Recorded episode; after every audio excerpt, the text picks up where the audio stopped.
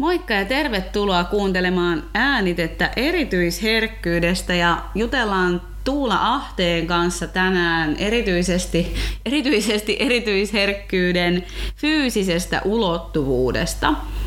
Eli aika useinhan erityisherkkyydestä, kun puhutaan ja kirjoitetaan, niin sitä käsitellään enempi sitä mielenpuolta tai tunneherkkyyttä.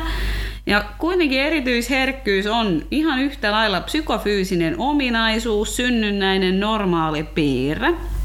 Nämä fyysiset tuntemukset, niin ne jää usein vähän vähemmälle huomiolle ja nyt Tuulalta kysellään tästä aiheesta. Eli tota, mitä se Tuula tarkoittaa, että erityisherkkyys on psykofyysinen ominaisuus? No se on niin kuin se sananakin jo kertoo, että siinä on tämä mielen eli psyyken puoli ja sitten kehon tämmöinen fysiologinen ja fyysinen ulottuvuus. Ja olennaista on, että nämä puolet ei ole toisistaan erillisiä, vaan ne vaikuttaa toinen toisiinsa. Ja sen lisäksi tietysti jokaiselle siihen omaan yksilölliseen kokemukseen tuo, tuo mausteensa vuorovaikutus kaiken sen sosiaalisen ympäristön kanssa, missä on ja elää. Tämä on ihan perusasiaa ja normaalia kaikilla ihmisillä ja eläimillä.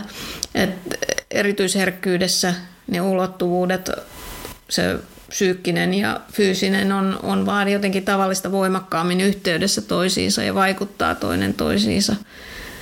Eli jos nyt vielä tämän niin kuin tiivistää, niin erityisherkkyys ei siis ole vaan persoonallisuuteen vaikuttava temperamenttipiirre, vaan siihen liittyy näitä fysiologisia ominaispiirteitä ja vaikutuksia.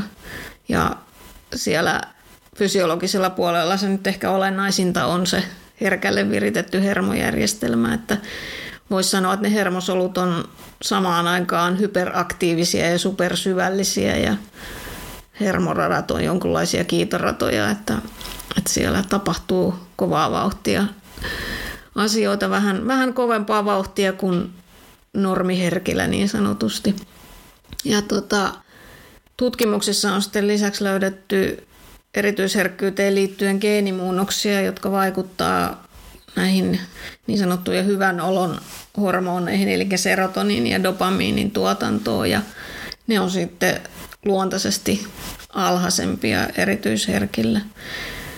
Ja sitten että miksi niistä ei ole kirjoitettu juttuja tästä fyysisestä puolesta, niin ehkä siitä mielipuolen asioista on helpompi kertoa sillä kiinnostavasti. Mä nyt sorron tässä ehkä stereotypioihin ja seksismiin, mutta, mutta tota, sanon nyt kuitenkin, että ehkä etenkin naisia kiinnostavasti siitä puolesta on helpompi kirjoittaa, että Tämä sitten aiheuttaa sen, että mahdollisesti erityisherkät miehet, varsinkin tämmöiset herkän tunnepuolensa tukahduttaneet miehet, niin, tai myös naiset, niin ei koe näitä kirjoituksia omakseen tai edes tunnista niistä sitä omaa kokemusta tai erityisherkkyyttä itsessään.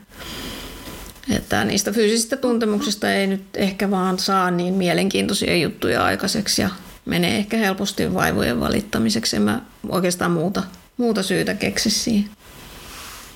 Niin siihen helposti tottuu ja pitää sitä jotenkin itsestään selvänä, miltä omassa kehossa tuntuu, että sitä ei ehkä edes jotenkin ajattele välttämättä sitä kautta. Että tosi hienoa, että sä oot selvittänyt näitä aiheita, mutta kerro vähän, että miten se fyysinen herkkyys sitten ilmenee? No ihan nyt niin kuin miten, se, miten se itsessä tuntuu, niin, niin tota, ensin nyt on esimerkiksi aistiherkkyys. Melua, visuaalista ärsykkeitä, lämpötilaa, hajua, tuntoaisti, herkkyyttä niin kuin karheille hankaaville tekstiileille esimerkiksi. Mutta sitten tämä, mikä yleensä aina unohdetaan, niin myös ne positiiviset puolet, eli pystyy nauttimaan paremmin miellyttävistä äänistä tai äänimaisemista tai näkee kauneutta asioista pienissä asioissa ja osaa arvostaa jotain, mitä nyt sanoisin, silkin kosketusta iholla tai puhtaiden lakanoiden tuntua tai kesäsateen tuoksua. Tai sitten täytyy muistaa ne miehet, niin onko se sitten esimerkiksi uuden auton tuoksu, mistä nyt kukakin, kukakin haltioituu, mutta niitä asioita niin kuin aistitaan ja huomataan tavallista herkemmin ja, ja joskus myös sitten niin kuin arvostetaan enemmän, mutta tietysti sitten myös ehkä kärsitään herkemmin kuin normiherkkä. Tai ei kannata sanoa edes ehkä, että kyllähän ne ihan oikeasti kuormittaa. Mutta sitten tuon aistiherkkyyden jatkeena tai lisäksi on tämmöinen kehollinen herkkyys, joka tarkoittaa taas sitten esimerkiksi tuntemuksia verensokeritasapainosta, hormonivaihteluista, kuumeista tai alilämmöstä, kivusta, voi olla säätilan muutoksille herkkä, tasapainotunteet, siis ihan oikeasti tasapaino, siis että kuinka huippaa tai ei. Ja tota, herkkyyttä lisäaineille tai kemikaaleille, lääkeaineille, stimulanteille.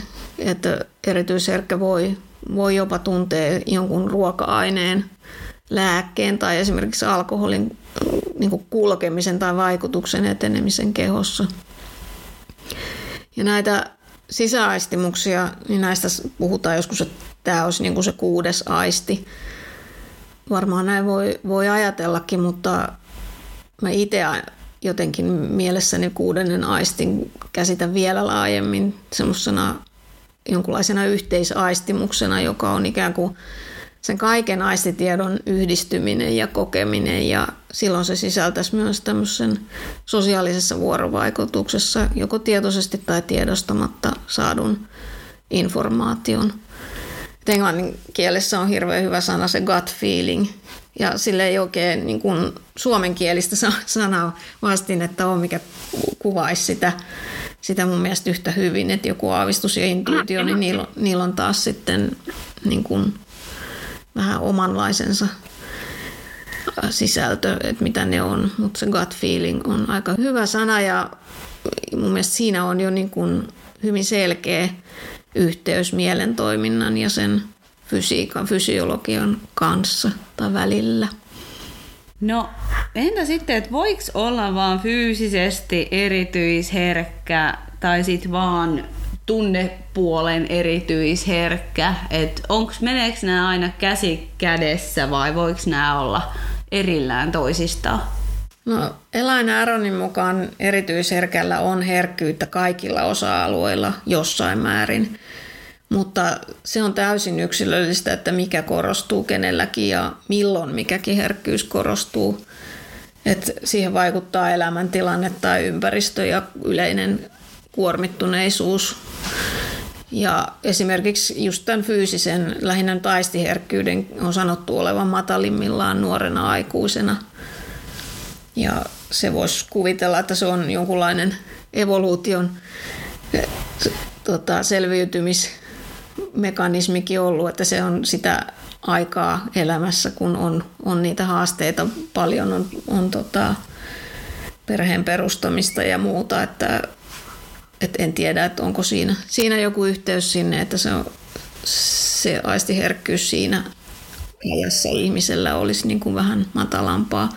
Mulla itsellä erityisherkkyys on aina ollut voimakkaampaa fyysisellä ja fysiologisella puolella, että toisaalta ehkä siksi, että sitä tunnepuolta on kokenut joutuvansa tukahduttamaan, jolloin se oireilee sitten ehkä kehossa eri tavalla erilaisina stressiperäisinä vaivoina ja jännittyneisyytenä ja ruoansulatusvaivoina tai nyt ikinä. Et tota, siinä mielessä niin vastaus tuohon on, että kyllä, kyllä tai ei, että, että periaatteessa sekä että puolta sekä fyysistä että tunneherkkyyttä erityisherkällä on, mutta se, että mikä, mikä niin kuin näyttäytyy milloinkin ja kenelläkin, niin taustoista ja tilanteista tilanteesta johtuen, niin se, se sitten vaihtelee. Ja varmaan tosiaan sit ihminen itsekin tunnistaa, että jos toinen puoli on voimakkaampi. Et mä taas itse koen just päinvastoin, että mulla on varmasti se tunne, emotionaalinen puoli, itsellä se herkempi, mutta ehkä se, se niin kuin kehokin varmasti sitä on, mutta sitä ei vaan ehkä ole tunnistanut sit samalla tavalla. Mutta tosiaan, että niin kuin säkin puhuit tämmöisistä psykosomaattisista oireista, eli että ihan psyyke ja näin niin voi aiheuttaa erilaisia fyysisiä oireita ja toki myös toiseen suuntaan, niin, niin sehän on ehkä semmoista, joka koetaan helposti vähän raskaana ja haastavana, niin mitä positiivista tässä on? Joo, tosiaan se psykosomaattisuus on ainakin aiemmin tarkoittanut lähestulkoon samaa kuin että on vikaa korvien välissä. Että ainakin mä olen näin sen kokenut ja, ja tota, sillä ihan, ihan niin kuin lääkäriyhteyksissäkin, että kun joku on kirjoittanut, että reagoi vahvasti psykosomaattisesti, niin sitten se on niin kuin tarkoittanut sitä, että ei ole tarvinnut edes sitten noita fyysisiä oireita niin tutkia, kun siellä on joku kirjannut näin, niin sitten oletetaan, että okei, että ne on vaan kuviteltuja juttuja. Mutta ihminen on kuitenkin kehomielikkokonaisuus. Ja, ja tota, siis taas tämä koskee ihan kaikkia, ei pelkästään erityisherkkiä. Ja yhä enemmän on opittu huomaamaan niitä yhteyksiä ja löytämään selityksiä ja myös sitten niin kuin hoitokeinoja ja ennaltaehkäisykeinoja sillä ristiin tutkimalla tavallaan psyykettä ja sitä kehoa. Nyt on paljon ollut viime aikoina esille niin kuin suoliston kunto ja sen vaikutus mielentilaan ja mahdollisesti tausta niin kuin masennuksen takana. Ja tota, positiivista siinä nyt on sit se, että erityisherkät reagoi voimakkaasti tällä lailla ristiin myös hyvällä tavalla. Eli myös ne korjaavat toimenpiteet vaikuttaa positiivisesti, herkästi ja helposti, kun löytyy ne oikeat, oikeat korjaavat toimenpiteet. Ja siitä ominaisuudesta on myös etu sillä kun pystyy havainnoimaan sitä omaa reagointia ja löytämään sopivia tai epäsopivia asioita tai esimerkiksi ruoka-aineita – että kun keho kertoo herkästi, mikä sopii ja mikä ei, jos sitä vaan oppii kuuntelemaan ja, ja jos sitä uskoo. Sen sijaan, että toimisi niin kuin kuvittelee, että pitäisi jaksaa tai kuinka joku muu näyttää pystyvän. Nimenomaan korostan sitä näyttää sanaa siinä, että mehän ei koskaan tiedetä, että mikä se ihmisen oikea kokemus on, on sen roolin takana, että vedetään sitä roolia itsekin välillä – Eli hyvä, ihan hyvä ominaisuus on, mutta tota, siinäkin sitten täytyy katsoa, että ei, ei me niinku liiallisen ylianalysoinnin ja liiallisen tarkkailun puolelle. No kyllä, ehdottomasti. Ja tota, mä itse uskon, että kaikissa asioissa elämässä, on se sitten herkkyys tai oikeastaan mikä muu tahansa asia, että ne on vähän niin kuin samalla se lahja ja kirous ja usein ne asiat on meillä elämässä sen vuoksi, että me päästään jotain niiden kanssa oppimaan ja tekemään rauhaa ja sieltä sen jälkeen voi muodostua vaikka ihan tosi hyvä nyt tässä tapauksessa kehoyhteys ja kyky kuunnella omaa kehoa. Et ne lahjat ja mahdollisuudet on siellä kyllä varmasti myös.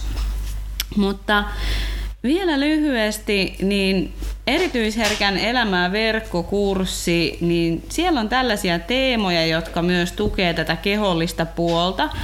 On muun muassa liikuntaa, ravitsemusta, itsetuntemusta ja paljon muitakin teemoja, jotka tukee tämän herkkyyden huomioimista ihan siellä arjessa sen tasapainoisen hyvän elämän kannalta.